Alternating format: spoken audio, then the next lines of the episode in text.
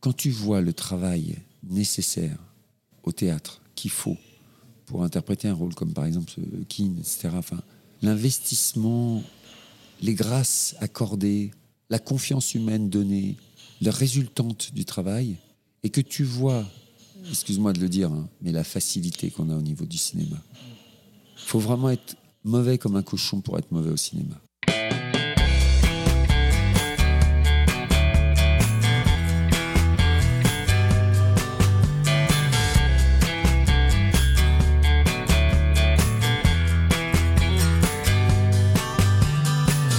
Bonjour à tous, vous écoutez Cadavre Exquis, le podcast qui décompose un parcours inspirant. Pour ce nouvel épisode, je reçois un comédien de théâtre avec plus d'une cinquantaine de pièces à son actif.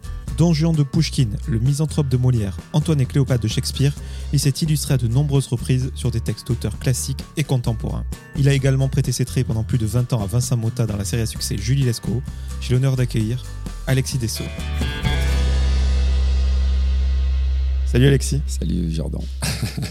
Comment vas-tu? Ah, Ça va bien. Ah, ça va bien. C'est sympathique de se retrouver comme ça, là, dans une période où il y a un peu moins de monde dans les rues et tout ça. C'est sympathique avec notre petite ambiance parisienne quand même. En tout cas, merci de participer à ce podcast Cadavre Exquis.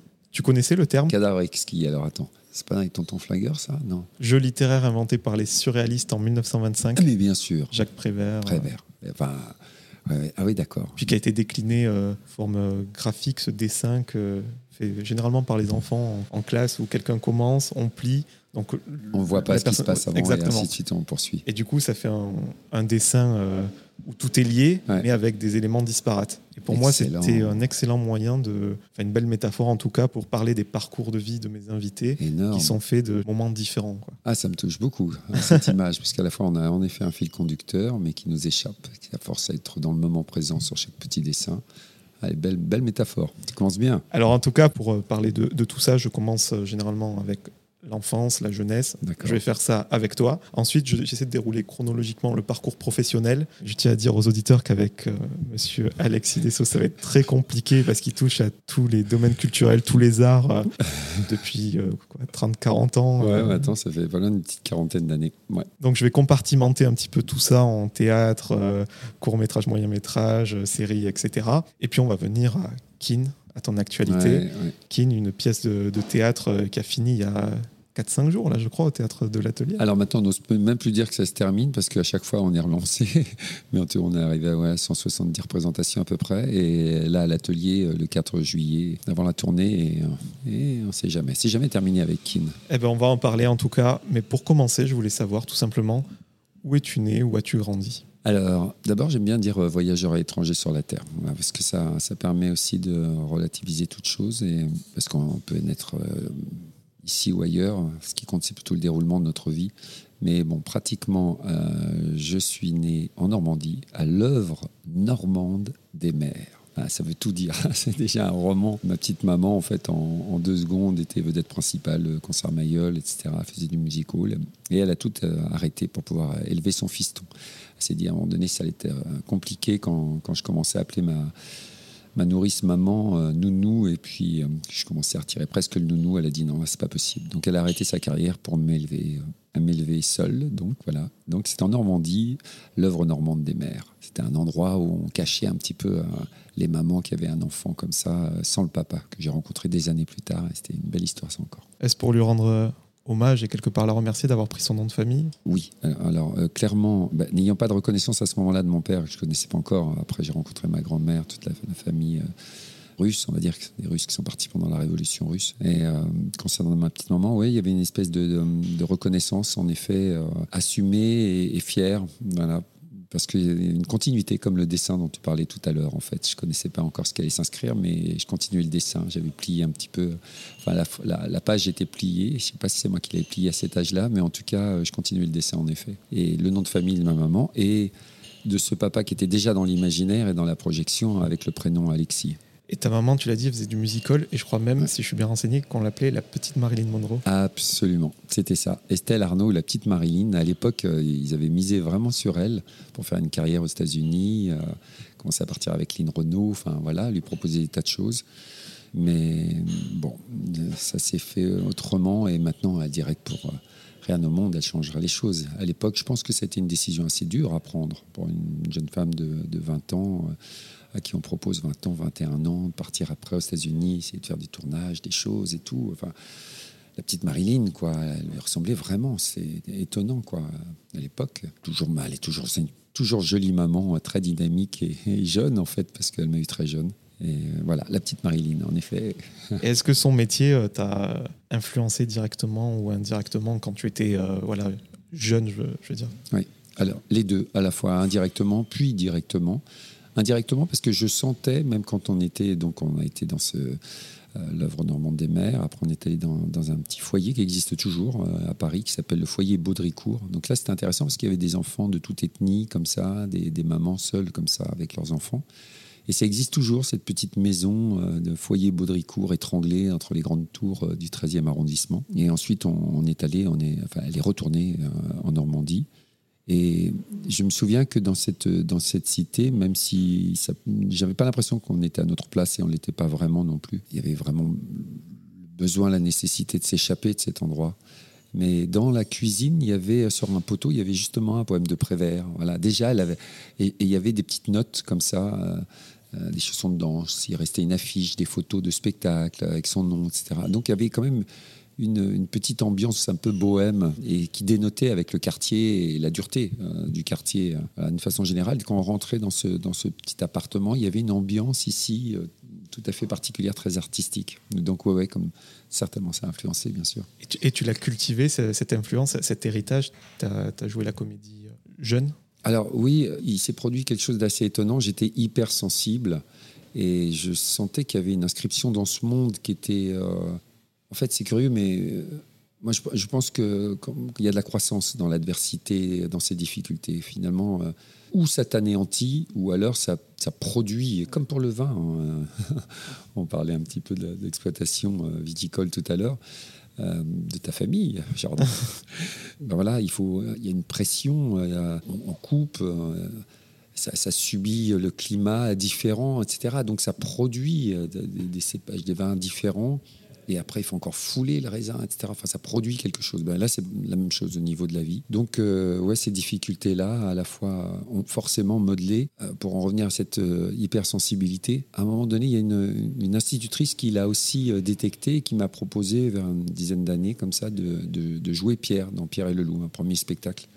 Et là, je me suis rendu compte qu'il pouvait y avoir une existence comme ça, que les gens pouvaient t'apprécier, te, regarder étant sur scène. Et là, voilà, j'ai ressenti quelque chose de tout à fait particulier, donc très tôt, euh, en effet. Et tu as continué de jouer après cette pièce? Ça a produit quelque chose que tu as voulu euh, cultiver? Ouais. Alors, dans un premier temps, j'avais pas la conscience que ça pouvait devenir euh, un travail. Moi, j'avais à cette époque-là surtout l'envie de m'échapper, quoi, de partir, de voyager, de, voilà, de, de partir de ce quartier, de pouvoir un jour être en mesure de faire une petite maison pour ma maman, enfin voilà, lui euh, prendre soin comme ça euh, des aimés. Mais effectivement, ça, ça s'est mis en place euh, finalement assez rapidement, puisque peu de temps après, j'ai eu l'occasion de nouveau de, d'aborder des textes, de travailler sur des, voilà, des petites choses comme ça. Et puis ensuite, après, avant le conservatoire, parce que finalement j'ai voyagé, je suis quand même parti aux Antilles très tôt. À 16 ans, je crois. Ouais, à 15 ans et demi, j'ai eu une dérogation scolaire pour aller faire les vendanges en Bourgogne, à Pouligny-Montrachet. Donc, ça, à chaque fois qu'on me parle du vin, genre, s'y connaît à fond, je sors, oui, mais je connais pas mal les chevaliers, les blagny, les pucelles. Oui, Pouligny-Montrachet, 76. Voilà, j'ai fait les vendanges en 76 et apparemment, tout le monde en parle. Donc, euh, voilà, première dérogation scolaire et seconde à 16 ans pour pouvoir partir euh, aux Antilles. C'est-à-dire que j'ai tout fait euh, vraiment dans les quartiers dans lesquels j'étais et il fallait un grand amour une grande confiance de ma petite maman pour accepter de me laisser partir comme ça avec une dérogation, avec une dérogation scolaire. Il n'y avait pas assez de participation. Et pourquoi tu es parti aux Antilles? Tu avais vraiment besoin de t'évader géographiquement par la distance? Oui, c'était à la fois cette nécessité euh, géographique de m'éloigner de, ce, de, ces quartiers, de cette ambiance un peu plombée extérieure. Parce qu'à l'intérieur, il y avait le foyer euh, douillet, le foyer familial, était recréé par ma petite maman, ma grand-mère qui était pas loin. Enfin voilà. Donc tout ça était, était très plaisant, mais à l'extérieur, voilà, il y avait une chose d'assez dure il y avait la nécessité de, de, partir. Et ça a mis en, avant finalement la, la vraie confiance, l'amour euh, maternel là aussi, puisque accepter de te laisser partir, te rendre compte que malgré les distances, 8000 km, l'amour il est toujours là. Et c'est ce qui fait que quand, quand je suis revenu dans ce quartier, je me souviens à l'époque, tous les petits jeunes m'ont dit oh, T'es fou, t'es revenu là et tout. Mais j'ai dit, bah oui, maintenant je sais que je peux repartir. Mais tu faisais quoi là-bas aux Antilles? Alors j'ai travaillé. Franchement, ma petite maman pensait que j'allais revenir au bout d'une semaine. Une fois que j'avais, parce que j'avais quand même bossé hein, à la poste, l'été, faire des petits jobs et tout pour, euh, pour avoir le billet d'avion et pouvoir partir à l'époque. Hein, ce qui, ça représentait une sacrée somme d'argent. Hein. Les Antilles, parce qu'on parlait français en plus, là, en Martinique. Il n'y avait pas EasyJet, quoi. Ouais, non, c'est clair. Donc, tu te payais euh, déjà ton billet. Ah, il me restait, à la limite, il m'aurait resté euh, ouais, une somme euh, pas très conséquente pour pouvoir rester plusieurs semaines. Donc j'aurais pu rester une semaine dans un hôtel, quoi, en gros, et puis revenir. Il y avait un billet ouvert. Et je suis resté quand même plusieurs mois. En fait, j'ai une rencontre extraordinaire le soir même. Je suis arrivé à 23h, j'étais pas fier. Mais comme je marche par la foi plus que par la vue, j'ai eu les bons contacts tout de. Enfin, pas tout de suite. J'ai eu un élan vis-à-vis de John comme ça qui arrivait. Je me suis dit, tiens, je vais aller vers eux parce que ça semblait un peu évident. Puis j'ai été retenu intérieurement, il y a quelque chose qui m'a dit non.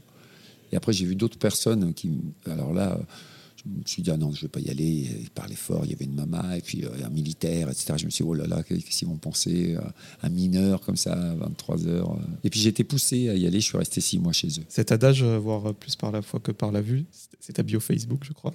C'est ton mantra, c'est ton indo, comme on dit. C'est mon quotidien. Ouais. C'est mon expérience de vie euh, pratique. C'est pas une foi dogmatique, c'est une foi vivante qui réagit en moi euh, en permanence. Quand elle réagit pas, c'est que je suis vraiment trop dans mon gros moi. Et en général, il y a aussi des conséquences. Paradoxalement, c'est beaucoup plus compliqué d'avoir une foi vivante que dogmatique. Dogmatique, tu t'acquittes de ta conscience une fois de temps en temps ou tu as l'impression de le faire. C'est perpétuellement. C'est ça. Mais là, elle est en toi. Donc, euh, as une, c'est pas, c'est bien, c'est mal, c'est pas, c'est, t'as la paix ou pas de faire les choses ou de pas les faire. Et la liberté, c'est ça le libre arbitre. C'est ça le vrai amour, le vrai amour eh que, j'ai pu expérimenter avec ma, ma, petite maman finalement, en me laissant partir comme ça, et qui m'a donné une maturité un peu différente. Il paraît que tu as fait de la danse classique et de la boxe taille. Ouais, alors. en parler. En plus, la boxe taille a un niveau euh, ouais. compète, quoi. Bah, bon, j'étais d'abord euh, champion de Normandie en 83, etc. Mais ouais, alors, c'était, c'était étonnant parce que j'ai vu ce film après des années euh, après, ce film anglais, là, génial. Fighter? Non, non, non, non, où il fait à la fois de la danse et, de la boxe. Là, Ah, Billy Elliot? Oui, voilà, oui. C'était, drôle. La danse, alors, avant le conservatoire, alors c'est curieux parce que ce qui m'intéressait, moi, c'était la danse de caractère, ce qu'on appelle la danse de caractère. C'est la danse classique russe. C'est-à-dire que tu as du. C'est viril, en fait. Tu as des sauts, tu as du, des pirouettes. Euh, et en plus, j'étais le seul garçon. Donc moi, j'aime bien être entouré de femmes. Donc là, c'était génial. J'arrivais. Et surtout quand, en plus, je faisais de la boxe avec les petits pansements, tout ah, les, petits bandages. les petits bandages. donc quand je n'en avais pas besoin. Donc euh, avant le conservatoire, donc euh, j'ai fait deux ans chez Monsieur Ruffier, je me souviens de son nom. Et il m'a dit, à un moment donné, il m'a dit, écoute, si, tu continues, euh, je ne sais pas si, tu pourras être soliste, mais déjà, tu, peux rattraper et, être dans un corps de ballet, déjà, dans un premier temps. Bon, c'est pas ce qui m'attirait le plus, l'ambiance après. Avec les filles, ouais, c'était sympa. Et puis euh, le développement, et, mais en même temps, je faisais donc euh, de la boxe. C'est-à-dire, j'ai commencé par le karaté, Shotokan, après de la boxe américaine avec Valera, Zenaf, Benassef. Enfin voilà, je fais des stages comme ça. Puis ensuite, rapidement avec Robert Ritt, mon entraîneur, euh, qui entraîne aussi le banner, enfin un peu tout le monde est parti euh, en boxe taille, le muay thai. Donc euh, j'ai eu l'occasion de partir en Thaïlande, m'entraîner là-bas. Et ce qui était intéressant pour un gabarit comme moi, dans ma catégorie, en fait, bon alors évidemment j'avais pas la rapidité au niveau des jambes comme eux, le travail au corps à corps était un peu différent. Mais comme je faisais de l'anglaise aussi parallèlement, j'avais une bonne technique. Donc voilà. Mais c'était, je souffrais plus en danse qu'à la boxe. Moi, j'ai l'impression que tout ce que tu viens de nous raconter, ça raconte un petit peu aussi ton parcours professionnel. Tu es, euh, tu es interpellé par des choses et tu passes à la mise en pratique euh, directe. Oui, et puis alors c'est étonnant parce que euh, c'est pour ça que c'est pas très compliqué pour moi les interprétations en fait. Parce que j'ai eu et j'ai des possibilités toujours un peu privilégiées d'explorer, d'être dans cette mise en pratique. Donc, euh, c'est pas du bluff finalement. Euh, je me retrouve avec des gens compétents et comme je suis vraiment attentif et respectueux sur euh, ce qui est fait, eh ben j'apprends, j'enregistre. Je suis autodidacte, donc forcément, tu développes comme ça d'autres capacités et celle du, du, mimétisme, mais je dirais surtout de la vraie curiosité, c'est-à-dire d'essayer toujours de saisir le sens profond ce pourquoi d'un seul coup euh, on fait telle ou telle activité, tel ou tel artisanat.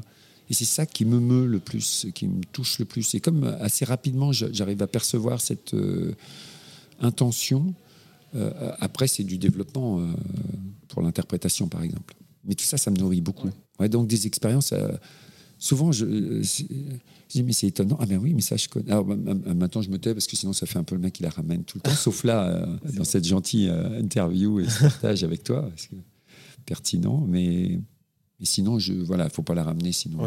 Je voulais que tu me parles un petit peu du, conservatoire de, de Rouen. C'est une façon de te professionnaliser après toutes les approches que tu avais eues. C'est ça.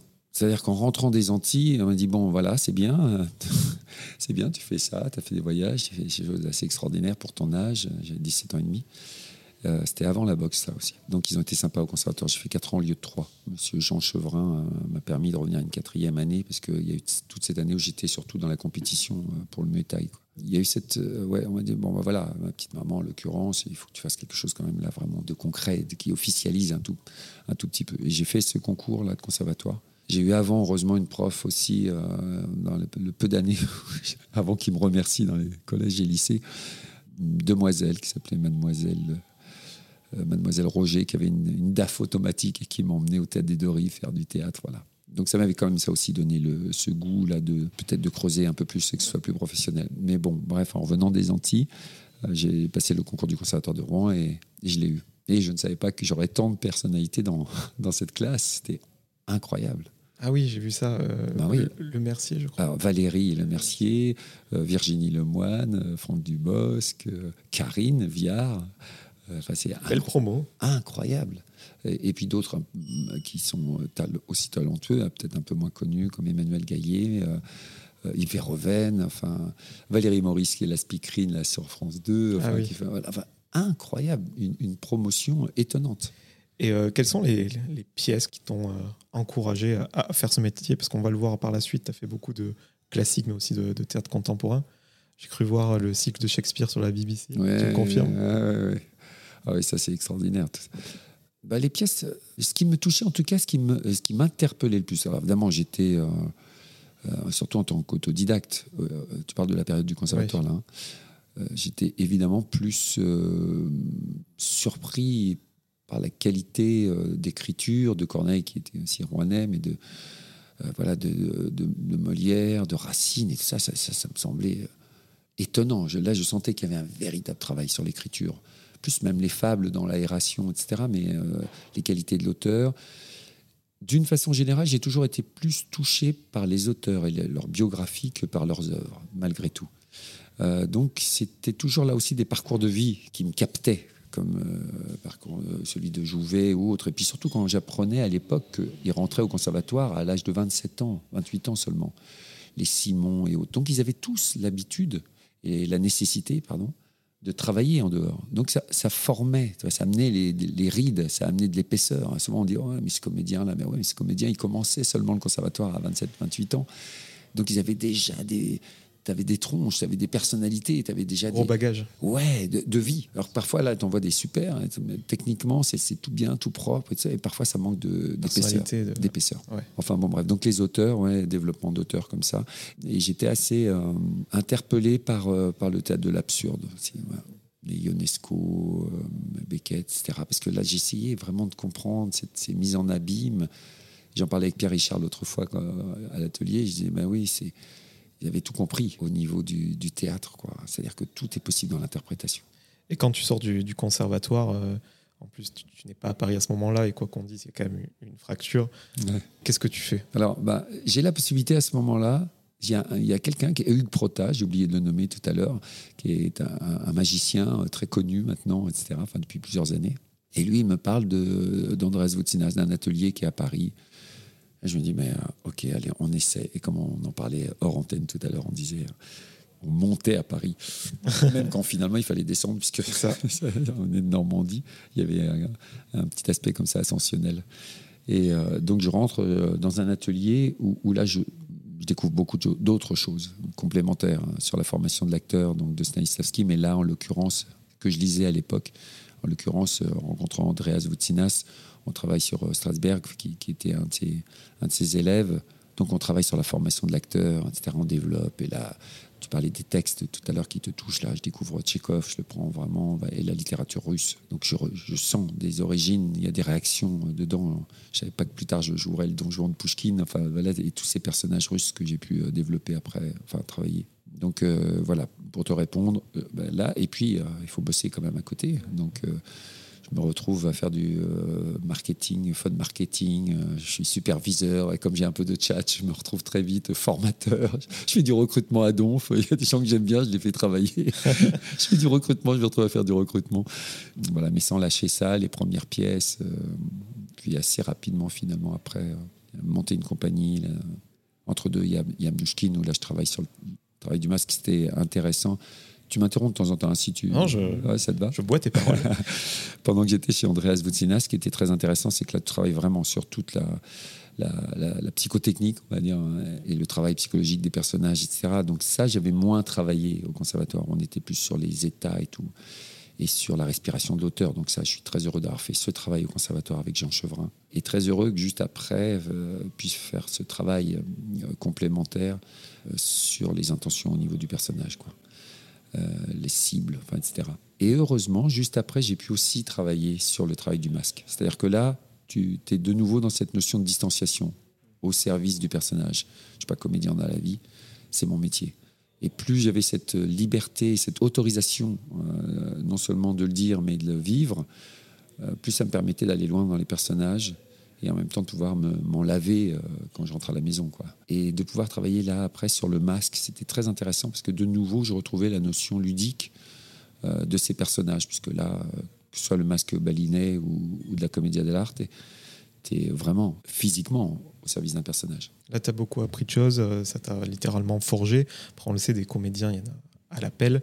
C'est à quel moment que tu as fait la différence? Moi, c'est vraiment cette notion de, de déclic, de bascule. À quel moment tu es devenu la personne qu'on allait contacter euh, automatiquement pour, euh, pour des pièces Où tu as fait la différence vraiment Et c'est après toutes ces expériences-là, c'est-à-dire après ces, ces, formations complémentaires, donc euh, une dizaine d'années, quoi, comme ça, plus l'improvisation aussi avec Michel Lopez, où là on travaillait vraiment sur des, des instants de, fluidité, de jeu encore. Il y a eu encore une frustration, quelque chose qui n'était pas prévu, donc je suis parti.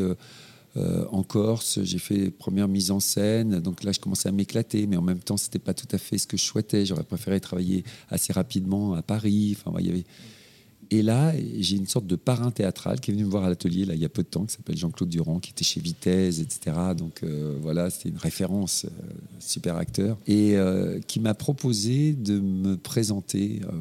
il était là avec sa fille qui avait gagné un concours de beauté, tout c'était rigolo. Et moi, je faisais mes mises en scène, je faisais une adaptation là, de buffet froid, enfin des choses comme ça.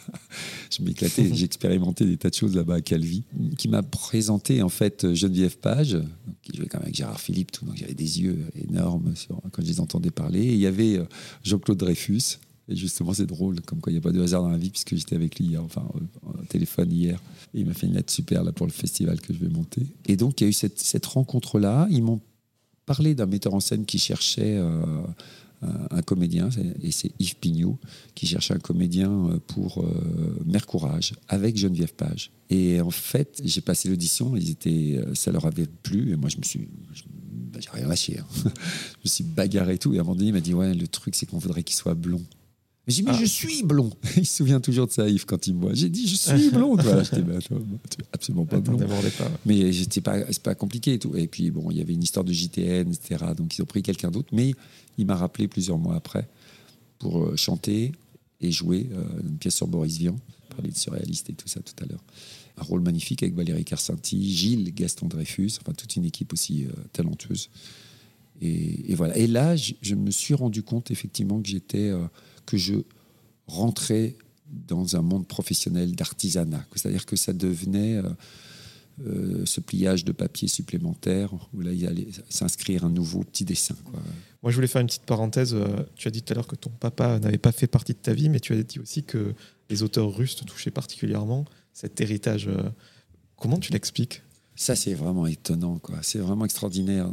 D'abord, euh, quand je dis il n'a pas fait partie de ma vie, enfin, euh, sur toute la première partie, parce que quand je l'ai rencontré à, plus de 30 ans, c'était extraordinaire. On a eu un moment vraiment super et, j'étais là quelques années. Bon, il continue à vivre aux États-Unis. Je ne savais pas qu'il avait été associé avec Sean Penn. Il a monté ah. des boîtes là-bas, le Bash à, Moscou, mais aussi à Miami. Il avait des. Enfin, bon, c'était un, un parcours. Et il voulait être comédien. Incroyable, quoi. Donc il m'a présenté Natacha, ma grand-mère russe. ils avaient des cabarets russes à l'époque euh, antérieure, puisque c'est là qu'il avait rencontré ma maman. Et euh, ouais, donc toute cette, cette, rencontre était magnifique. Il m'a même dit après notre première rencontre, je crois que j'ai plus besoin de toi que toi de moi. C'est fort, hein euh, et notamment parce que quand je lui parlais de la foi, c'est quelque chose qui le touchait énormément parce qu'il y avait de l'espérance, parce qu'il y avait autre chose évidemment quoi. Que lui, il avait goûté beaucoup de plaisir du monde et beaucoup de voilà, mais ça, il, il avait l'impression qu'il ne se l'autorisait pas. C'est étonnant. Et donc, euh, en voyant ma grand-mère, par exemple, Natacha, et en étant avec lui, me parlant de ses grands-parents, de cette. Euh, euh, lui parle russe, moi pas. Il me parlait de voilà ce dont il avait entendu parler, de la révolution russe, etc. Enfin, tous ces aspects-là. Je me suis senti vraiment investi. Et c'est curieux parce que avant même de le rencontrer, et c'est pour ça que ça me touchait autant dans la, quand je lisais comme ça les auteurs russes, cette espèce de nostalgie, de puissance excessive qu'on peut retrouver par exemple dans Keane, parfois avec des vraies ruptures, en même temps des mises en abîme profondes, on peut passer très très vite d'un état de surexcitation, de joie, etc., à, presque une, une, dépression puissante. Ce yo-yo de l'âme, comme ça, ces sauts-là, je les ressentais.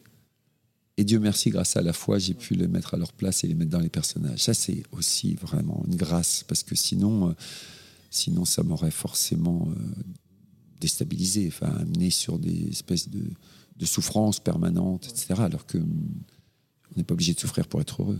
Incroyable, en tout cas. Ouais, c'est étonnant.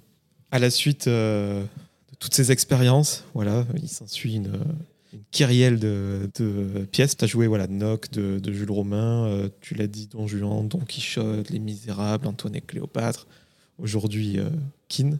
Le misanthrope, des rôles que tout comédien, euh, je recevais Olivier Chantreau, comédien de, cinéma, qui me disait que le misanthrope, ce serait le rôle de sa vie.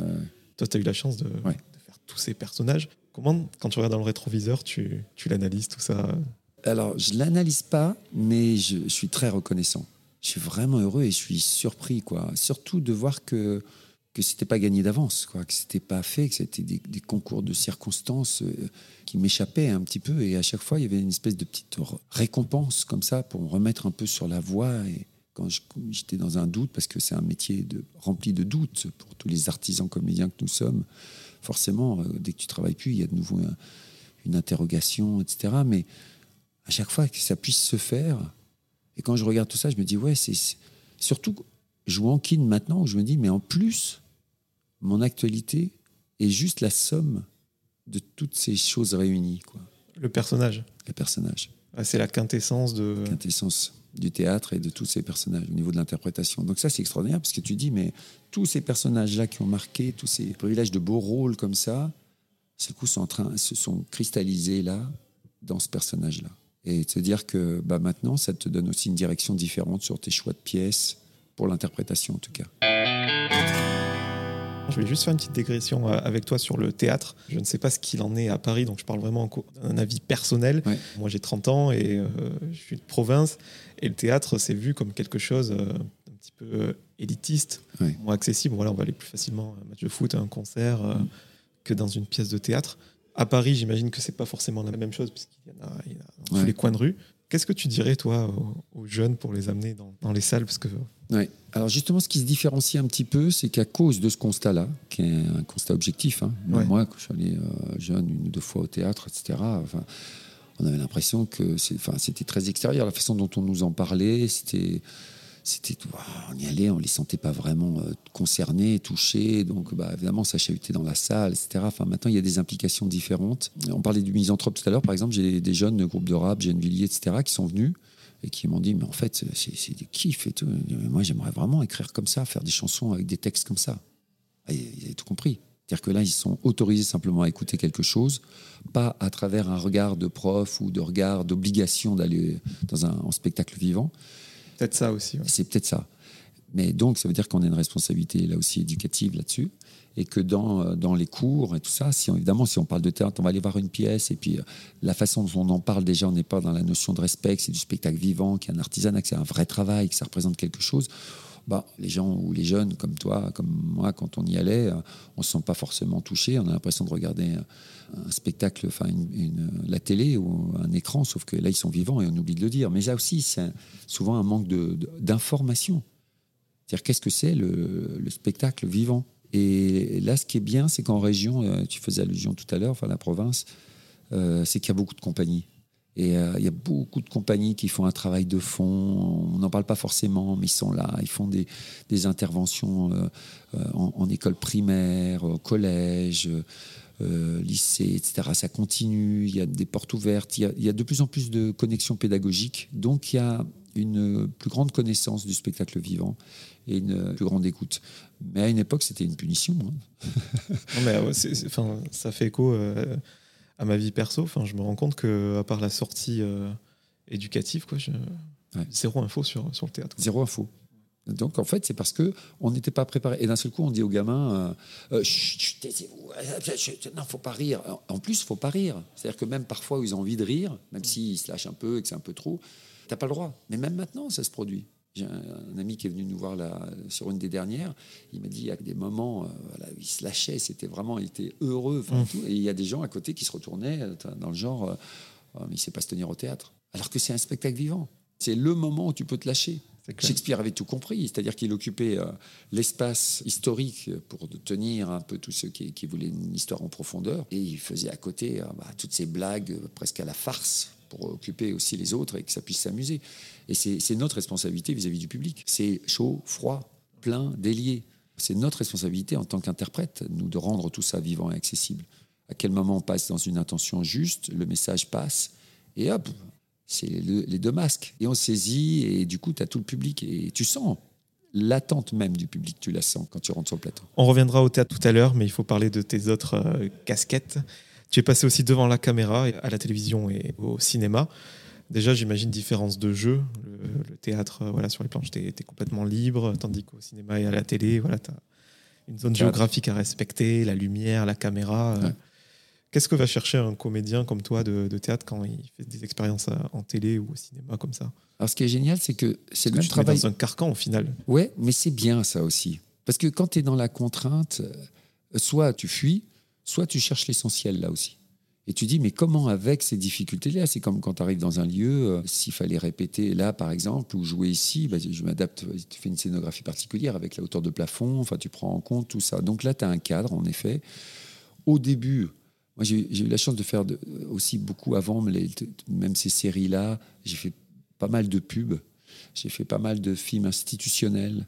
Donc tu testes un petit peu. Il faut que tu saisisses assez rapidement le cadre. Une fois que tu as saisi le cadre et que tu vois à peu près ce que tu peux faire rentrer dans le cadre, mais finalement, ça, tu l'as aussi au théâtre. C'est-à-dire que les intentions sont les mêmes au niveau des personnages. Tu sais simplement que là, le spectateur, il va venir te chercher un peu plus. Tu vas projeter un peu moins. Mais quand tu es sur scène, même la projection, elle peut être tout à fait fausse à un moment donné. C'est-à-dire, tu fais attention de ne pas être dans une surprojection. C'est ce qui se passe souvent. Mais je vais donner un exemple. Il y a certaines séquences comme ça sur le, sur le, plateau euh, théâtre que tu imagines, toi, en plan serré, comme par exemple là dans notre proximité, euh, par exemple, si le public était là. Tu imagines dans cette scène où on se parle avec une voix quand même un peu tenue, euh, projetée, mais la plus accessible possible. Enfin, t'imagines simplement qu'il y a un plan serré et c'est incroyable. Le public, même en fond de scène, il le fait. Il sert. Il vient dans ce qu'on appelle le quatrième mur, là au niveau du théâtre. Il rentre à l'intérieur et il vient prendre ce plan serré. Simplement parce que toi, dans la situation, là, et dans l'intention et la clarté de l'intention, tu y es. Et il fait, il produit ça. Donc en fait, c'est la même chose quand tu es sur le plateau. La seule chose, c'est qu'effectivement, tu te rends compte qu'il faut gommer un petit peu, tu vas projeter un petit peu. Enfin, voilà. Mais c'est aussi un exercice vachement intéressant. Les, saisir les lumières. Moi, ça m'aide beaucoup pour le théâtre. Comme j'ai fait énormément de, télé, après, tu, sens, tu la sens la lumière. Le cadre aussi. Et faire avec ces contraintes-là. Et à l'intérieur de ces contraintes, tu sais que les intentions, elles sont toujours aussi puissantes, mais que tu as besoin d'en faire moins, d'être moins, moins mobile. quoi. Mais du coup, c'est vraiment intéressant aussi cet exercice. Super intéressant. Tu l'as dit, tu as, commencé par euh, la pub et les films institutionnels. Et euh, une de mes précédentes invitées, qui a à peu près ton âge, me disait que c'était mal vu à l'époque de faire des pubs. Ah On appelait les, les pubards. Ah, mais, euh, ah ouais, ah, ça, je me souvenais pas de ce Que- terme-là. que, mais oui. euh, elle me, dis- elle me racontait que quand tu faisais de la pub, tu pouvais être cramé, au même Ah, titre oui. que si tu dans une série type Hélène et les garçons. euh, Alors moi, j'ai connu ce- euh, le cramage, là, comme tu dis, cramé de tout. J'étais cramé pour tout. Parce que à un moment donné, c'était, j'ai eu neuf agents. Maintenant, j'en ai une qui est super. enfin, Perle Divetin, Anima et Talent, ils sont avec euh, Natacha Lamblin. Enfin voilà, ces deux jeunes, elles sont superbes. Mais j'avais arrêté euh, les agents pendant euh, neuf ans. J'ai, j'ai plus d'agents, quoi. Parce que au tout début, c'était ah oui, mais il fait que du théâtre. Les gens, voilà, sur les castings. Ah oui, mais attention là, il fait, il fait de la pub. On l'a vu là, euh, ah, Danette, machin, les trucs à l'époque, on cachait, mais on disait heureusement qu'on avait ça, sinon on pouvait pas continuer Ah oui. le théâtre. Après, c'était non, mais je crois qu'il fait pas mal de films institutionnels, de trucs un peu en interne, voilà, on dirait. Après, c'était ah, mais non, il fait de la mise en scène. Il y en a même une qui a dit non, non, il est au Club Med, tu vois, alors que je faisais des mises en scène euh, à l'étranger.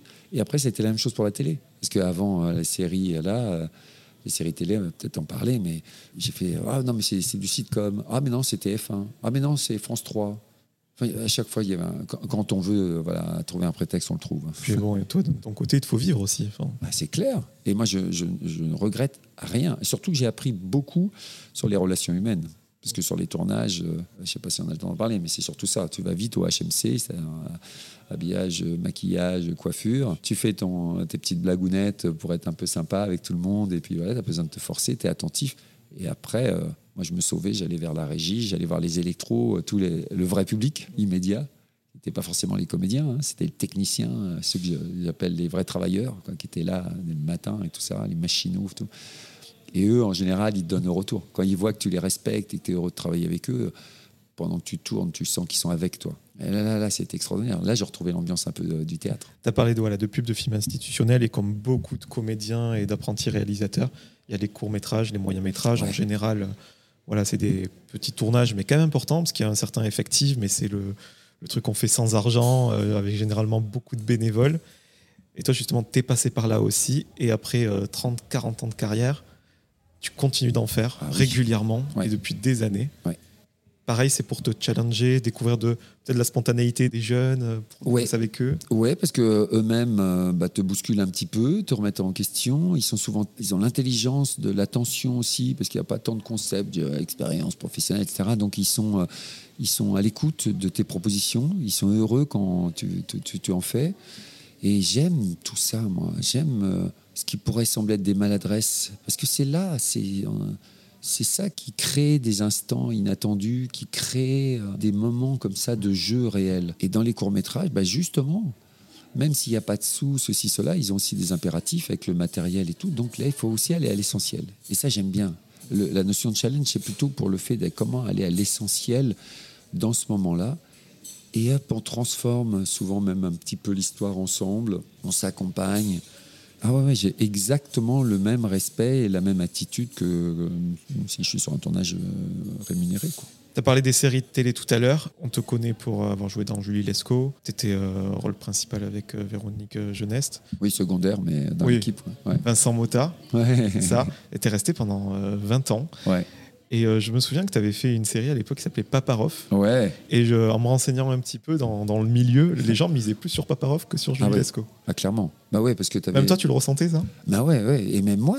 Et, et pour tout te dire, vraiment, hein, j'aurais préféré. Ouais. Ouais, parce que c'était un jeune détective au milieu d'André Pousse et euh, Michel Constantin, une espèce de, euh, de monument du Cinoche, quoi. Donc j'étais euh, petit jeune détective, une petite euh, voiture rouge cabriolet, une jeune détective avec moi. On était censé travailler dans une cuisine, c'était notre couverture, mais en même temps on développait. Et j'espérais de tout cœur, on a fait le pilote, en plus ça s'est super bien passé. C'était la première fois qu'on me faisait confiance comme ça pour un, là un premier rôle, avec eux accompagnés et tout. Et là, j'espérais que ça allait partir. Voilà. Mais comme ils avaient fait avant, ça c'était Paparov et les loups. Avant, ils avaient déjà- déjà fait tout un cycle Paparov. Et là, j'ai une anecdote super, mais je ne sais pas si on a le temps. Mais Mais bon. si. Et qu'ils étaient, euh, c'était des, des monstres, de- voilà. euh, mais ils prenaient leur temps, quoi. Ça jouait, ça tirait, ça tirait. Les, les tournages, c'était terrible. Et donc euh, après, ils ont changé à la chaîne. Ils ont voulu, ils ont fait Paparov et les loups. Ils ont dynamisé avec ces deux jeunes détectives, mais malgré notre bonne volonté, ça n'a pas suffi pour changer le rythme général. Tu veux l'anecdote Bien sûr, je l'avais vu. Bon, alors il y a André Pousse qui m'appelle sur une de mes premières scènes où je suis censé être dans une cuisine. Il me dit Eh, Viens là, petit. Alors, euh, ouais, j'y vais. Tu sais, Bon, alors, euh, tu vois, là, tu vas rentrer, euh, tu vas rentrer dans la cuisine, là, tu vois, tu vas faire ça et tout. Puis après, euh, tu fais ça, ça, ça, là. Et puis, t'écoutes pas l'autre vieux con là-bas. Tu m'écoutes là, tu vois, tu fais, puis tu verras, tout se passera bien. Ah oui, d'accord. Ah bah, merci André, c'est- gentil, merci, merci. Voilà. Après, il y a Constantin qui m'appelle de son côté. Alors, je vais le voir. Il fait bon, alors euh, tu t'inquiètes pas, hein, tu vois, la scène, tu le fais comme ci, comme ça. Et puis t'écoutes pas l'autre vieux connard parce qu'il va s'en mêler et puis te donner Ah quelque ouais. chose. D'accord? Allez. Le classique, T'es en étau, ouais. t'es en étau, t'oublies, tu fais ton truc, tu dis merde, ah, je me souviens même plus ce qu'il m'avait dit. Après, tu te retournes et il y a Constantin qui te fait un vrai clin d'œil. Et après, tu tournes de l'autre côté, tu vois un pouce qui te, fait, qui te montre un pouce aussi. tu dis ouf, Heureusement que ça, ça virait comme ça. ah, carrément. Et le fait est que c'est Julie Lescaut qui, Ouais. qui marche, 22 ans de série, toi t'es resté 20 ans, Ouais. Euh, t'as fait plus de 100 épisodes je crois. ouais, une centaine, pas loin. Julie Lescaut à l'époque ça tapait les 10 millions de, Ah. de téléspectateurs. Des- 14, 15, 16. Les On records. des trucs. Ah ouais, non, non, mais euh, la moyenne, La c'était moyenne, 12, ouais. 14. hein. C'était énorme. Ah ouais, non, non, mais parce que. Après sur 20 ans ouais ça a changé, peut-être on n'a pas regardé au, au Ah ouais, ah ouais, parce que quand maintenant on parle. Mais il y avait, y avait pas toutes ces chaînes. Ouais, oui c'est ça, on oui, des oui. scores de folie. Ouais, bien quoi. sûr. ouais. Et quand, et quand tu regardes maintenant, quand, oh, on a 4 millions là, 3 millions, Ouais, hein, tu vois, pour au- nous, c'est. T'imagines quand il y avait ça, plus une pub qui passait au milieu, plus machin. Ouais. Mais quand je me baladais, euh, Pour dire le carton, même quand ça a fini, c'était à 7 millions avec toutes les chaînes que l'on connaît, ce qui est énorme déjà. J'imagine que ça a changé euh, un petit peu ta vie, ne serait-ce que Oui. financièrement, en termes d'exposition. euh. Comment tu l'as vécu cette période tout simplement? Bah pareil, euh, une grâce, un remerciement. Euh, je me souviens, surtout la façon dont ça s'est fait. On parlait de Boris tout à l'heure. Caroline Huppert qui est venue là aussi euh, me voir, la sœur d'I- d'Isabelle, qui est venue, qui était euh, donc qui est- réalisatrice, qui est une femme superbe, qui est venue me voir là il y a peu de temps euh, à l'atelier aussi. M'a rappelé un petit peu la, la première rencontre. Je suis venu sur un pilote en fait. Euh, D'abord, elle- était au théâtre la veille, un truc de, de fou. Quoi. Elle est venue voir Gilles Gaston Dreyfus dans Boris. Beaucoup de hasard et de. Ouais, des choses qui ne sont pas dans les stratégies humaines. C'est ça. Voilà, tu, sens qu'il y a un fil, c'est porté. quoi. La veille, elle voit Boris, et elle me voit bien parce que je chante dedans, je suis, euh, voilà, je suis au centre, je joue Boris Vian. Et Gilles Gaston joue le, maître de cérémonie, etc. Et le lendemain, tout content, moi je fais un casting pour un, reporter, je crois, dans une série, un pilote euh, qui s'appelle Julie Lescaut. euh, voilà, Ouais, j'ai vu tellement content d'avoir un, rendez-vous comme ça. Et là, pendant le casting, elle me reconnaît, quoi. Et dit Ah non, mais on va pas faire le. Tiens, essaye le- l'enquêteur, là. Donc, je fais l'enquêteur. Et bing, je suis pris. Elle se souvient, elle m'avait au théâtre, machin. Elle me dit Non, mais lui, je le voudrais comme enquêteur. Je fais le pilote. Dans le pilote, à un moment donné, j'improvise un truc, je lâche pas. C'était une ouverture de porte. L'ouverture de porte, je sors le truc qui va bien, etc. Je lâche rien. je lâche rien. Et du coup, euh, mais c'est un pilote. Et un an après, on t'appelle pour dire bah, On va développer. euh, Trop bien. Ouais. Et là, ça dure là, le temps d'élever ma grande fille. Financièrement, voilà, tout tombait super bien. J'avais la compagnie déjà, je commençais déjà à mettre en scène, etc. Et financièrement, ça permettait de continuer le théâtre. Je voyais surtout cet aspect-là, puis de développer en télévision, d'avoir un peu plus de sous, de voyager un peu plus, que ce soit un peu plus confortable, de découvrir aussi les égaux, les comédiens, comédiennes. Bon, mais d'apprendre ton métier. C'est comme si j'avais euh, pendant 20 ans une formation rémunérée de l'image. Incroyable. Énorme. Après, c'est pas du tout pour manquer de respect euh, à ces 20 ans de carrière et à ce rôle-là, mais après tous les rôles qu'on a cités au théâtre, c'était pas forcément le plus intéressant pour toi. Ah non. Non, j'avais une frustration, je, le dis honnêtement. Il y avait des moments euh, un peu d'éclate, mais à chaque fois, je sautais sur le scénar quand il arrivait et aller à, à 70%, euh, j'ai été frustré parce que c'était tout à fait réducteur.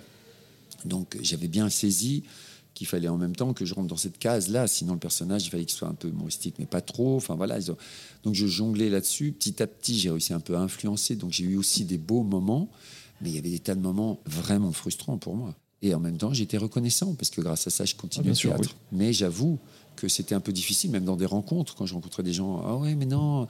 Ah oui, mais on voit qui c'est, mais il est un peu petit. euh.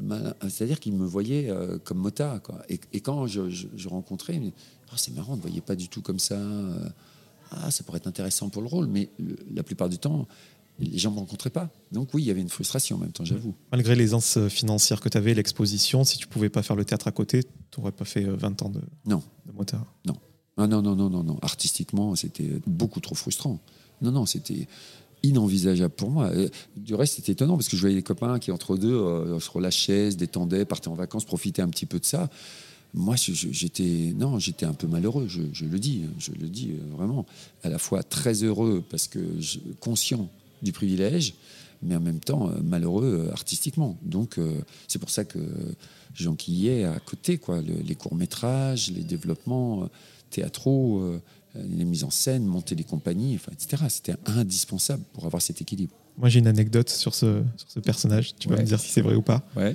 Vu que tu étais un petit peu le, le geek de la brigade et que tu devais souvent euh, pianoter ton ordinateur, il paraît que tu avais une doublure doigt. Au secours, c'est vrai. ah, c'est terrible. Je faisais les trucs. Quand je sortais sur le terrain, j'étais tellement content. Je faisais la cascade, machin. Quand il y avait un peu de baston, bah, comme, voilà, je, je disais bah, oui, je- vous savez, je, je connais un peu. Ah bon euh, Et le cascadeur, ah ouais. euh, Donc on se faisait des petites choses. Je conduisais, quand je conduisais, j'avais la chance enfin de partir sur le terrain. C'est en ton plan que tu lâches, euh, tu, tu le détaches. Quoi. Il courait. donc je prenais le volant. En revanche, je connaissais absolument rien à l'ordinateur. Et donc j'étais censé, en effet, être le geek, le, le gros pro. Donc pour les doigts, c'était une catastrophe. On dit bon attends. Donc j'ai eu une doublure doigt. Incroyable. Donc si quelqu'un à chaque fois qui arrivait, Ça va mieux de ce côté-là quand même? non. Pourtant ma petite grand-mère m'avait appris la dactylo. Elle, avait- elle m'avait dit ça te servira. Comme quoi il faut écouter nos mamies. Et je me souviens de j'avais appris A Z E R T Y U I E P. Mais euh, voilà j'ai toujours fait avec deux doigts et j'y ai pas suffisamment. Après, euh, pour finir avec les séries, euh, on t'a vu plus en tant que guest. Euh, Joséphine, Capitaine Marlowe, Boulevard du Palais, enfin, de, grosses séries. Ce podcast aussi, c'est pour euh, voilà, satisfaire la curiosité des gens qui nous écoutent. Bien Moi, je voulais savoir, sans me dire de montant ou quoi que ce soit, quand tu apparais comme un guest dans une série, ça te suffit pas pour vivre Ou c'est quand même confortable dans une série euh, comme Joséphine, par exemple, qui est euh, Euh, Sur un épisode ouais, sur un épisode Alors, bon, là, là, les- ça, ça a descendu. Puis surtout, le nombre de Oui. tournages a descendu. Même sur Joséphine, euh, je sais pas, en plus, c'était en Thaïlande, on est parti, il y avait, tu, euh, au moins 15-20 jours, il se passe vraiment quelque chose. Maintenant, même des beaux petits rôles, tu les as parfois sur 4 jours, tellement c'est concentré. Ah oui. Donc, évidemment, quand tu as 4 jours, 4-5 jours, c'est pas le même montant financier. C'est plus un complément. C'est quand même un montant, mais ça dépend. Ça, en fait, ça, ça dépend vraiment de la série, la notoriété de la série, etc. Donc oui, c'est un plus. Voilà. Mais moi, j'avais pris l'habitude, de toute façon, même avec Julie, d'être toujours quand même assez prudent, parce que euh, tu pouvais te retrouver avec 14 jours, euh, 18, et les épisodes euh, suivants, euh, 4. Donc euh, tu sais que bah, tu oublies, voilà, tu dis, t'as, voilà, tu as 50%. 50% c'est pour toi, et 50% c'était pour les impôts. Ouais, ça euh, ouais. c'est- c'était ça. Mais là, je fais pas de misérabilisme. hein. Je dis, mais merci. Enfin, j'étais hyper heureux d'avoir ces rentrées. Mais pour te répondre, oui, c'est tout à fait confortable de toute façon. Dès que tu as un tournage, tu es toujours content parce que tu sais que financièrement, voilà. Surtout si artistiquement, il y a ce qu'il faut dedans. Ouais, Moi, c'était vraiment sur le, le côté euh, guest, tu vois, quand tu apparais sur un épisode. Oui, en général, tu es quand même bien Ouais, payé. t'es bien payé. Oui. Alors, euh, Alexis, tu as aussi fait du cinéma. Et là, il y a quelque chose en regardant ta filmo qui m'a sauté aux yeux. Comment ça se fait que ton premier rôle au cinéma, c'est Valmont dans un film de Milos Forman, qui est, pour les gens qui ne connaissent pas, celui qui a réalisé Amadeus, Ah. Air, Man, of the Moon avec Ouais. Jim Carrey, réalisateur américain. Ouais. Ouais. Ah, voilà, comment Pour quelqu'un qui parle très mal anglais, euh, très très peu, quasiment pas. Alors on me demandait pas de parler là, ça tombait bien. Mais c'est pareil pour euh, avec Daisy Mayer, hein, la Goldwyn, où je me retrouve euh, avec euh, Francisca McDormand qui me demande Ouais. de manger avec elle tous les midis, alors que elle comprenait pas ce que je lui disais, moi non plus, mais on se captait. elle venait de faire Fargo, voilà, et elle m'expliquait des choses, je comprenais pas tout. Et, c'est- voilà. et la réalisatrice américaine, Daisy Mayer, parfois elle, me- elle me regardait comme moi j'étais là et que je je souriais presque tout le temps. À un moment donné, elle disait bon, il doit être un peu bébête quand même, mais c'est parce que je pigeais pas tout. Et alors, pour te répondre, ouais, euh, pareil, concours de circonstances. Euh, Là, il fallait aussi quelqu'un qui puisse escrimer. J'ai fait un, un peu de travail comme ça sur, euh, sur l'épée. Après, il y a les frustrations, c'est comme sur, les, sur le, le film des nuls, La Cité, etc. C'est que les premiers films comme ça, c'était souvent de- dans des plans séquences. Et il y en a plein qui n'ont pas été gardés. Alors ça, ça c'est dur. Ah, c'est frustrant. ah ouais, ouais, parce que quand tu as une vraie scène qui existe, puis qu'au montage, je dis écoute, c'était super, et tout, puis qu'après peu de temps, on dit ah ouais, mais cette scène-là n'a pas été gardée au montage parce que ceci, on te l'explique un peu. Ça, c'est dur. Mais, mais en tout cas, oui, de voir travailler, d'être dans les écuries à Chantilly, de voir dans la direction euh, ce qu'ils nous demandaient, les interprètes, le matos, des camions partout, des trucs de. T'es dans un village, quoi. Mais C'est- tu as poussé une porte de casting, quoi, pour. euh, je me souviens même plus comment ça s'est passé sur le casting, mais en général, de toute façon, les castings, ce sont les quelques castings, parce qu'en fait, il y en a plein que je que j'ai pas connus et que je connais pas. Et donc là, je suis en train de, de les petit à petit, ils reviennent parce qu'ils vont un peu au théâtre, mais à une époque, ils venaient plus au théâtre. Et là, c'est quelques castings qui sont venus et qui ont découvert le mec au théâtre. Voilà. Et qui ont oublié, du coup, la, euh, soit la télé, soit le truc, et qui ont dit non, mais est-ce que tu sais faire ça? Tac, Et hop, ils te font. Et Mais- toi, le théâtre, c'est ta carte de visite, quoi, vraiment. C'est ma carte de visite entre deux, parce que la plupart des films que tu as cités, en fait, à part euh, la série pour euh, Julie, mais la plupart du temps, j'ai pas passé de casting. Ce sont des gens qui m'ont vu euh, voilà, sur cette carte de visite, en effet. Ce que tu as dit à demi-mot, alors que pour beaucoup de, de gens de ma génération, surtout, c'est un truc de fou. Tu as participé à la Cité de la Peur. Cité de la peur. T'es nul, film culte. Incroyable. Incroyable, parce que là, tu les as là. Moi, moi je me rendais même pas compte. hein. Bien Ah sûr, oui. c'est toujours pareil. Euh, T'as Farouja qui demande le truc, il me dit tac. Alors pareil, plan séquence. C'est-à-dire que Barbarian, là, il me- là, là j'étais triste. Parce il te- quand il te téléphone, le réal te téléphone en disant ah, J'ai vu les rushs, j'ai vu les trucs, je suis super content. T'as assuré. hein. écoute, on se connaît pas trop, mais euh, j'ai beaucoup apprécié ce que tu as fait sur le tournage et tout. Toi, tu te dis Ça y est, je vais faire du cinoche derrière, il va se passer quelque chose. Et après, quand il te rappelle quelques temps après et qu'il dit Écoute, je suis désolé, je suis vraiment désolé. Ah, ah, ah, Il dit Je vais garder très peu de choses. En fait, et j'avais une scène dans l'ascenseur, après l'histoire du journal télévisé, Ouais. où je, je- je continuais et il se passait tout un truc avec lui dans l'ascenseur serré, etc., avec Farouja, et que, et que celui-là, tu l'as pas, tu plus dans ce plan, alors que c'était un plan séquence. Là, tu es tristouné, quoi. Alors après, tu dis Bon, bah voilà, tu. As participé au film, tu étais dedans, tu étais avec eux, tu les as vus bosser, euh, c'était chouette. L'autorisation qui s'accordait. Tu Nous, on était un peu là, on est content d'être là, c'est du cinéma, on fait gaffe, tu vois. Eux, tu les sentais tellement à l'aise, évidemment, c'était chez eux, quoi. Il y en a qui auraient rêvé de jouer ne serait-ce qu'un buisson dans ce film, quoi. Et moi, je voulais te demander un truc. Quand on est un comédien de théâtre comme toi, qu'on a fait voilà, les, les plus grands rôles que, dont on peut rêver, pourquoi certains comédiens ils rêvent toujours d'un grand rôle au cinéma? Est-ce que c'est pour euh, l'exposition, peut-être la reconnaissance qu'un comédien de théâtre n'a pas euh, Comment tu l'expliques? Ouais, c'est un petit peu tout ça. C'est à la fois te dire, mais quand tu vois le travail nécessaire au théâtre qu'il faut pour interpréter un rôle comme par exemple Keane, etc., enfin, l'investissement, les grâces accordées, la confiance humaine donnée, la résultante du travail, et que tu vois, excuse-moi de le dire, hein, mais la facilité qu'on a au niveau du cinéma. Il faut vraiment être mauvais comme un cochon pour être mauvais au cinéma. Non, mais vraiment, parce et encore, les cochons, ils sont tellement, je les apprécie beaucoup. hein. Jean-Claude Dreyfus, je ne dis pas ça pour toi, Jean-Claude. J'aime beaucoup les cochons. Ça, fait partie des animaux les plus propres. Mais je veux dire, il faut vraiment être mauvais, quoi, pour. euh, parce que tu as une direction, tu as le cadre dont on parlait, etc. C'est facile d'être bon. Alors, quand en plus tu as un beau rôle, mais c'est facile de- d'exploser. Donc, il y a à la fois de se dire, mais juste, je transpose ça au niveau du cinéma, avec le confort qu'on a au niveau du cinéma, même s'il y a des longs moments d'attente et des choses comme ça, etc. Mais tu as de la direction, tu fais un vrai travail aussi. C'est hyper intéressant tu vois, dans le découpage.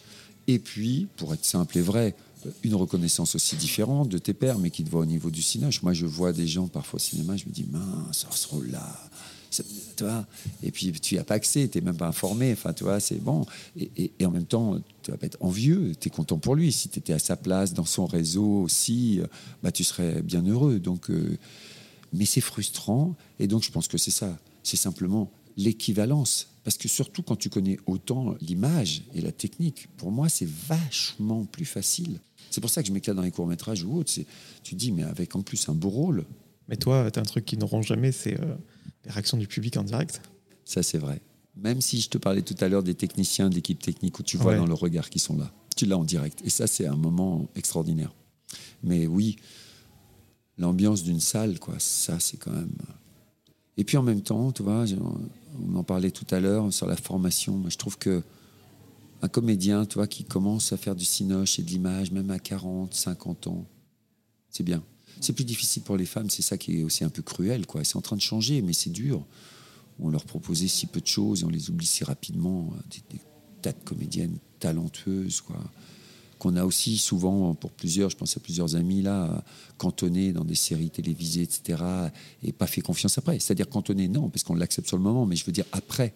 Ouais, c'est dommage de ne pas, de pas nous utiliser plus. Parce que, parce que l'outil est là, il est prêt. Et le public suit. Souvent, on dit Ouais, mais le public, il connaît trop de machin. Crois qu'il en a pas marre, le public, de voir tout le temps les mêmes têtes au cinéma. Non, mais franchement, c'est tout le temps les mêmes. C'est tout le temps les mêmes. Alors, euh, à un moment donné, euh, et puis il n'y a aucune personnalité qui est indispensable. Donc, quand, quand tu vois tout le temps le même et que tu le reconnais systématiquement, alors parfois c'est génial parce que tu les aimes. Moi, il y en a plein que j'aime bien comme ça, voir. J'ai- J'aime bien des vraies personnalités comme ça. Mais je trouve même pour eux frustrant et dommage ne pas se remettre un peu en question, de ne pas être dans d'autres directions. Surtout qu'ils peuvent le faire maintenant, ils n'ont pas à avoir peur de ça. Et on ne leur propose pas, ou si on leur propose, ils ont peur, ils ne veulent pas forcément. Ou alors, on leur, oui, vraiment, on leur propose pas. Quoi. Et tu dis, mais quel dommage Se priver d'artisans matures et de pas les utiliser plus dans des rôles comme ça. Au théâtre, ce qu'on apprend beaucoup, c'est justement cette schizophrénie, ces dénouements. Il y a des choses extraordinaires à faire au niveau des personnages comme ça. Mais si tu l'as pas exploré longtemps sur scène, tu peux péter un plomb sur un tournage. Ah oui. T'as pas l'habitude, c'est pas exercé. Alors que quand tu le fais au théâtre et tu vois la qualité des acteurs anglais, on leur propose. Aux États-Unis, c'est la même chose. On, prend, on s'en fout. Les, les séries, au contraire, on se dit, en bah, France, chacun est dans sa petite case. hein. ça change, mais lentement, parce que tu as toujours quelques mains mises de ponte du casting qui font un peu la pluie et le beau temps, euh, de quelques réals qui pensent comme ça, qui seraient contents peut-être de te rencontrer, mais qui peuvent pas, qui te rencontrent pas, plus des gens qui vont pas forcément au théâtre, et ça y est, la messe est dite. Je vais te parler de Keane, qu'on a abordé euh, tout au long de cette interview euh, avec parcimonie. Donc, on l'a dit, ça représente un peu la quintessence de tous les rôles qui ont jalonné ta vie. Et c'est euh, quelqu'un qui a vraiment existé, Edmund Keane. Ouais. Est-ce que tu peux nous en parler en quelque Ouais, ouais, bah pareil, une personnalité incroyable, un petit jeune qui se trouve pas trop. euh, donc euh, il faut qu'il vive, voilà. Il a un peu de famille dans le milieu shakespearien, qui travaille au théâtre, une tante, les parents. Donc évidemment il a un peu l'ambiance et tout, mais à côté c'est compliqué. Donc euh, qu'est-ce qu'il va faire? Donc un peu bah, mousse, machin. Il travaille un peu en saltimbanque, il est dans la rue, il faut qu'il gagne sa vie. Après, il part en mer, mais c'est pas tout à fait ça. Il se blesse, donc il a un handicap. Souvent, dans le handicap, on en parlait tout à l'heure, ça produit autre chose, hein, comme avec le raisin et tout ça. les fruits, les plantes, même. J'en vois beaucoup dans mon jardin euh, quand je vais en, en Normandie. euh, Les plus belles, c'est celles qui souffrent un petit peu au début. hein. Si tu mets sous serre et que tu la mets comme ça, en général, elle résiste pas tellement parce qu'il n'y a pas de racines. quoi. Mais enfin, bon, bref, voilà un personnage assez incroyable qui développe euh, ce, bah, spontanément parce qu'il a un vécu puissant, qui développe très vite des personnages forts dans la, compagnie euh, shakespearienne dans laquelle il se trouve.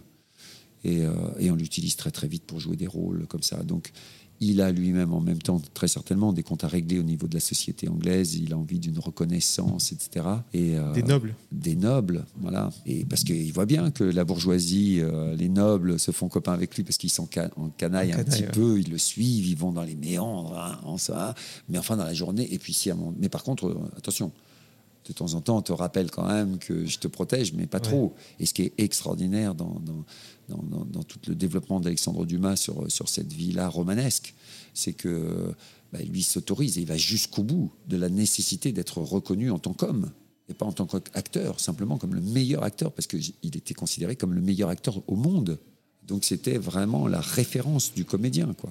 Et malgré tout, il sentait la différence. Alors, il cultivait quand même aussi euh, son, son côté. euh, C'était un alcoolique. euh, il sortait, il faisait des trucs, des fiestas, il claquait les sous, il se foutait complètement de son rapport d'argent, etc. Donc ça, c'est très intéressant à jouer. Mais dans la réalité, quand tu as un petit foyer, des, des enfants, tu sais qu'il vaut mieux le jouer sur scène que dans, dans ton quotidien. Mais n'empêche que il était comme ça. Et que quand on lui rappelait cruellement que d'un seul coup, non, mais là, on va pas plus loin, c'était épouvantable pour lui, c'était insupportable. Donc il avait une violence énorme là vis-à-vis de cette noblesse qu'il servait, qu'il l'applaudissait, qu'il l'acclamait, mais qu'il ne le reconnaissait pas dans les salons ou juste pour venir faire le bouffon. Et c'est pour ça que c'est très intéressant, surtout avec le regard ensuite de Sartre sur la profondeur, les mises en abîme de l'être existentiel. Et là, d'un seul coup, on a, on a c'est pour ça qu'on a la quintessence, on a toute l'autorisation du personnage exubérant, forte personnalité, Edmund Keane, et en même temps toute la profondeur existentielle du comédien. C'est ça, parce que c'est une pièce écrite par Alexandre Dumas père, adaptée par Sartre. euh, voilà, parce que Dumas, on était payé euh, la- au feuillet, quoi. Enfin, Ouais, ouais. des milliers de pages, je crois. C'est ça. Donc adapté par Sartre et mise en scène par Alain Sachs. Donc il y a ce côté romanesque de Dumas et la question existentielle dont ça. tu parlais de, de Sartre. complémentaire. Avec certainement, on Ouais. pense, avec Alain, Alain Sachs, super metteur en scène, on pense qu'il y a l'influence de Simone de Beauvoir sur, euh, auprès de Sartre qui rend les personnages féminins aussi, aussi importants. Et Frédéric Lemaître, juste la petite histoire, sauf si tu voulais développer quelque chose. Frédéric Lemaître joue ce rôle, il joue au Théâtre des Variétés, etc. Charles Dulin, qui est au théâtre de l'Atelier, euh, le fameux cartel au niveau du, du théâtre, euh, en parle à Pierre Brasseur. Et Pierre Brasseur, contacté par Sartre pour jouer le, le Diable et le Bon Dieu, lui dit Attends, attends, attends. Je joue le Diable et le Bon Dieu à une condition c'est que tu passes une adaptation de Keane. Il voulait jouer Keane, qu'il a mis en scène lui-même, etc. Bon, on est encore sur du 3 heures, etc. Un peu comme a fait Hossein avec Babel. À mon avis, il l'a un peu fatigué, quoi. Mais en tout cas, oui, c'est cette, cette réunion-là qui fait que tout ça fonctionne. Quand on parle de Belmondo et de Brasseur, ça aurait pu euh, effrayer euh, beaucoup de comédiens de reprendre ça. Toi, j'ai l'impression que ça t'a plutôt euh, galvanisé. Ouais. propulsé parce que tu dis Waouh, quel privilège quoi. Et la seule chose c'est que quand je me retrouvais tout seul dans les décors le soir, que toute l'équipe était partie, que je répétais, que je me disais ah, waouh, quel rôle et tout ça, mais comment est-ce que ah, toute la, la mémorisation, le fil conducteur, tout ce personnage, etc., les intentions, trouver le rythme que demandait Alain pour que ce soit accessible dans, une vraie dynamique et en même temps que je puisse avoir les ruptures de modernisme dedans et en même temps les ruptures d'intention pour que ça touche le. On en parlait tout à l'heure au niveau du public, qu'on soit dans une humeur comédie, mais d'un seul coup, blam, on bat le masque, etc. Et hop, et on repart et tout ça comme ça. Que ce soit quand même rythmé avec des moments comme cette suspension et que je me retrouvais tout seul. J'imaginais, je pensais à ceux-là qui m'ont suivi, qui m'ont précédé, pardon. Euh, je pensais à Pierre Brasseur. En, même temps, j'avais des inflexions de Guitry, je sais pas, voilà, qui arrivaient. Et puis euh, Pierre Brasseur, que j'avais écouté là avec Lina, on peut retrouver un, un enregistrement. Et après, je pensais à Drouot, je pensais à d'autres personnes. J'avais vu aussi un extrait avec, euh, avec un, un comédien qui a fait une, une adaptation sur Keane, que j'avais découvert un peu comme ça. Et puis moi, j'avais vu la version La avec version, Bebel. ouais. Parce qu'à l'époque, je devais être dans le spectacle euh, avec Lama là, sur Napoléon, et puis ça s'est pas fait euh, me concernant, mais voilà, c'était quasiment fait. Je m'étais retrouvé à, Mari- à Marigny, il m'avait invité pour venir voir Keane. Mais je me souvenais que de Bebel, comme beaucoup de gens qui regardaient Bebel. Mais j'avoue que j'étais passé un peu à côté de la pièce parce qu'on est dans une version qui était euh, vraiment trop longue, où on l'épuisait. Alors on regardait Bebel, mais on l'épuisait. hein. Moi, je le sentais comme ça. Mais quand des années après, on te propose ce rôle-là, d'un seul coup, tu redécouvres la pièce et puis tu vois que c'est une vraie pièce de troupe en plus, parce que tu n'es pas tout seul. Euh, Qui n'existe pas sans troupe. Et les inspirations, c'est ce qui crée ta, ta singularité, quoi, au final. Les inspirations, ouais. Les En inspirations. voulant, en voulant imiter, on le fait de manière imparfaite et euh, c'est pas ça, c'est que, en fait, justement, tu cherches pas à imiter. La, la vraie difficulté, en fait, c'est est-ce qu'on est disponible? C'est tout. Pour un comédien, c'est ça, mais c'est ce qu'il y a de plus difficile. Parce qu'on se sent toujours obligé de produire quelque chose, de faire quelque chose, comme dans la vie, comme dans la foi vraiment. Quand tu laisses faire, c'est pas facile de le laisser faire. Là, tu peux être guidé. Mais dès que tu dis, ah oui, j'ai compris intellectuellement, mais que tu te laisses pas faire, tu n'es pas guidé. Et dans le travail, c'est la même chose. C'est-à-dire, tu as la conscience, comme tu le disais, effectivement, de ces personnages-là. Tu les chasses pas, tu sais qu'ils ont joué ça. Donc, quelque part, ils te portent, eux aussi. Après, tu as le rythme de Babel aussi. Il te porte, ça aussi. Sa générosité, son truc, euh, l'autorisation qu'il se donne. Tu as euh, Brasseur là, et puis tu as un Babel, tu vois, as une espèce de truc. Simplement, tu as des inflexions de voix que tu n'as pas après parce que tu trouves ton, hein, as ton propre médium, tu es dans ta boîte, tu as ton, t'as ton king qui s'installe. Pourquoi je pense qu'il plaît autant? C'est qu'il réunit tout cela. J'ai convoqué Jean-Paul Ouais. qui n'a pas pu venir. Jean-Paul Bénondon, on aurait bien aimé, mais c'était trop dur pour lui de revoir cette pièce. il n'a pas voulu. Non, parce que ça l'a beaucoup marqué. C'est ce qu'il a dit, il a fait dire. Je le comprends. Parce que c'est un rôle qui a été tellement important que c'est difficile de revoir après, autrement, etc. Moi, je, je comprends totalement, je respecte aussi ça. On l'a respecté avec Alain très vite. Et tous les autres, ils sont convoqués, en fait, les connus, les moins connus, etc. Et tu as juste, toi, à être le plus disponible possible au moment présent. Parce que le théâtre, qu'on nous a expliqué, qui faisait que quand on était jeune tout à l'heure, nous plaisait moins, c'est quand on se sent obligé de produire quelque chose et on fait, on joue quelque chose. Et du coup, le jeu devient un surjeu. En fait, tu as juste à faire confiance à l'auteur. Comme disait Jouvet, la respiration de l'auteur. Te laisser porter par lui. Et après, tu l'incarnes. Évidemment, il faut que physiquement l'incarner. La pièce euh, est un succès. Bon, avec euh, il y a eu des interruptions, mais ça fait euh, depuis fin 2019, je crois que Ouais. vous la joué. D'abord au Théâtre 14, ça s'est fini. Après, théâtre de l'œuvre. et- Et Atelier, Euh, cinq nominations au Molière, je crois. Là, donc petite pause estivale, et vous allez repartir euh, sur les routes. Ouais, en tournée. Extraordinaire. C'est-à-dire à chaque fois, même la deuxième tournée, parce que la première a été interrompue, mais euh, on a pu quand même aller en Suisse, en Corse. Enfin, Pour dire le succès, c'est euh, une troupe, tu l'as dit. Il y a des décors, euh, il Ouais. y a une attente, quoi. Ouais. Et puis de vrais théâtres. Moi, par exemple, c'est mon brigadier. Il y en a dans les théâtres, hein, les brigadiers, mais je viens avec le mien. Et c'est moi qui. qui C'est toi qui fais tape les- trois coups. Ça, c'est génial. Parce que rien que ça, je suis dans le rideau. La seule scène où je suis pas, c'est la première. Enfin, il y a deux scènes, non, deux scènes en tout. La première, j'y suis pas. Donc, je tape le rideau. Et déjà, là, tu donnes un rythme à ce qui va se passer. Quoi. Et en fait, ça te libère aussi. Ça, c'est extra. Et donc, les gens sont heureux parce que de nouveau, il y a un rideau qui s'ouvre, il y a les trois coups, on est au théâtre, il y a du décor, il y a tout- toutes les inventions d'Alain qui sont, qui sont dedans, les lumières de, Muriel Sachs aussi, euh, les décors, Sophie Jacob, les costumes magnifiques de Pascal Bordet, etc. Enfin, et une troupe, quoi, des comédiens, comédiennes, super, euh, tous, là. Euh, ouais, c'est un bonheur. On parlait d'accessibilité, là c'est vraiment pour les plus jeunes comme pour euh, Ouais. les personnes plus âgées. Deux heures intensives, plus d'entracte, de toute façon c'est fi- Ouais, enfin, non, non. Pas pour les pièces sur plusieurs heures, j'imagine. Ouais, ouais, c'est-à-dire que, ouais, et puis, et puis là, ça nécessite pas parce que c'est rythmé, quoi. Et les gens me disent, ah non, ça On aurait pas vu passer. Ça durait moins que ça, ouais. C'est-à-dire que tu vois une première scène qui commence un peu comme ça, tu dis, oh, c'est un peu classique, c'est un peu tout ça. Mais en fait, il y a déjà un clin d'œil là-dedans, puis après, ça commence et vroom, vroom, vroom, vroom, puis ça monte. Moi, ce qui me touche à chaque fois, c'est quand tu as des, des enfants qui demandent, je veux les, je veux les voir après, et qui Hum. parlent avec et qui parlent avec nous, et, et qu'on saisit le truc, qui demandent l'éventail, machin, mais là, quand vous, quand vous avez fait ça et tout, des petits, 8 ans, 10 ans, tu te dis, bah, waouh Comme quoi, quand c'est vivant, le spectacle vivant, c'est vivant. Pas envie de faire un poncif ou une question euh, inéluctable en interview, mais Kin, c'est un des plus beaux rôles de ta vie. Ouais. Clairement. Oui, oui, oui, parce qu'il réunit. Et je, je- je pense que c'est un. Ouais, ouais, ouais, ouais, c'est vraiment le, un rôle que j'aimerais jouer régulièrement, vieillir avec, quoi, aussi, parce que parce que c'est un, un rôle qui. Il n'y a pas d'âge, quoi. À partir du moment où tu l'abordes comme ça, dans une forme dynamique, il peut tout faire, puisqu'il s'autorise tout. Et en plus, Edmund, Edmund boitait, lui aussi, au début. Enfin, dans sa vie, il boitait. Donc, je veux dire, même le, handicap, le handicap est une aide pour ce personnage. Donc, ouais, c'est un bonheur. D'octobre 2021 à 2022, à janvier 22 donc en région, en région. peut-être en retour à Paris. On ne sait jamais. Avec Kin, on ne sait jamais. Genre, en fin d'année, ça serait extraordinaire encore. Après les prolongations à l'œuvre, les prolongations à l'atelier, ça serait super. Mais en tout cas, voilà, apprécions le présent. Et pour terminer cet entretien, je voulais quand même parler de Cinéthéac. Ouais, sympa. bah oui, c'est une, euh, une compagnie euh, que tu as créée, Ouais, avec Bénédicte Ouvrier, Nathalie Basée en Normandie. deux que présidentes. tu viens dans Cinéthéac. La Absolument. petite contraction cinéma, théâtre, Eh ouais. C'est ça. Ouais, Il y a tout. Ouais, tu peux nous en parler vraiment en quelques mots. Oui, quelques mots. J'imagine que ça te tient à cœur. Oui, ben, on fait un premier festival qui s'appelle Novembre en Normandie, qui va être au mois de novembre. On a déjà une belle programmation sur tout un mois. Et l'objectif, c'est de s'adresser à des communes de moins de 10 000 habitants et de leur proposer du vrai beau spectacle.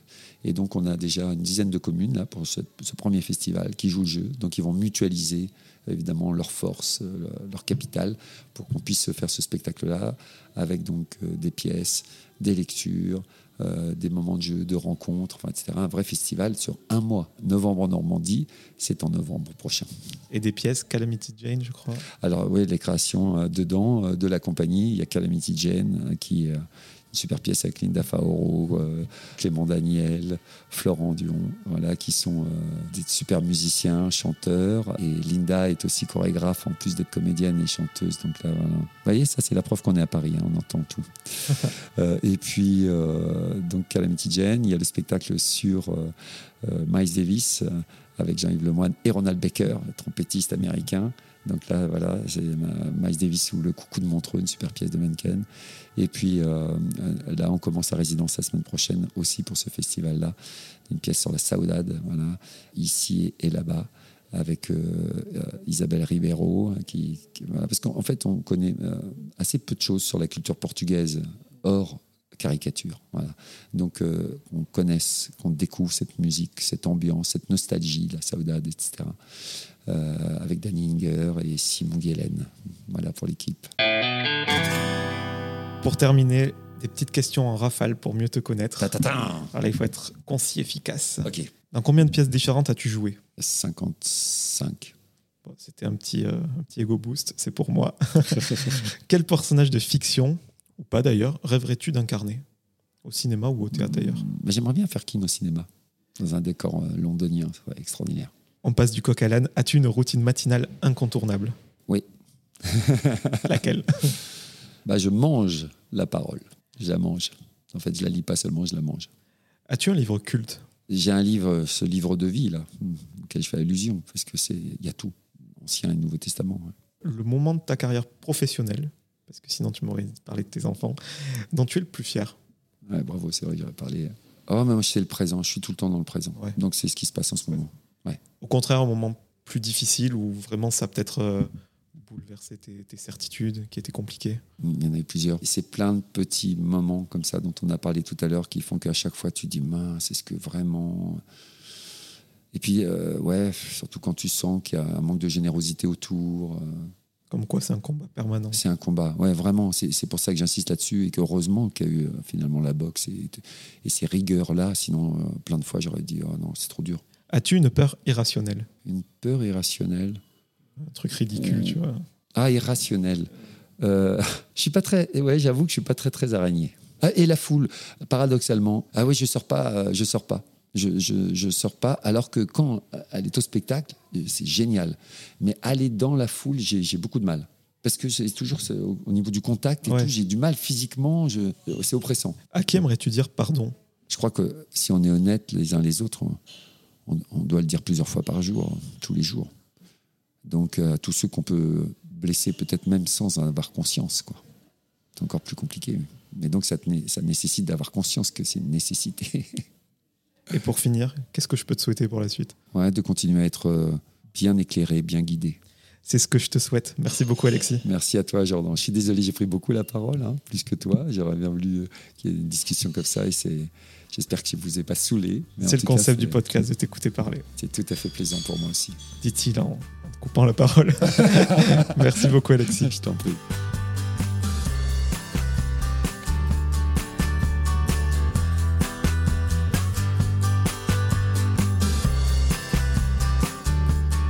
Merci à toutes et à tous d'avoir écouté cet épisode avec Alexis Dessau. Si vous voulez soutenir le projet, vous pouvez mettre 5 étoiles sur Apple Podcast et vous abonner à Cadavre Exquis sur toutes les plateformes de streaming. Je vous donne rendez-vous très bientôt en compagnie d'un nouvel invité.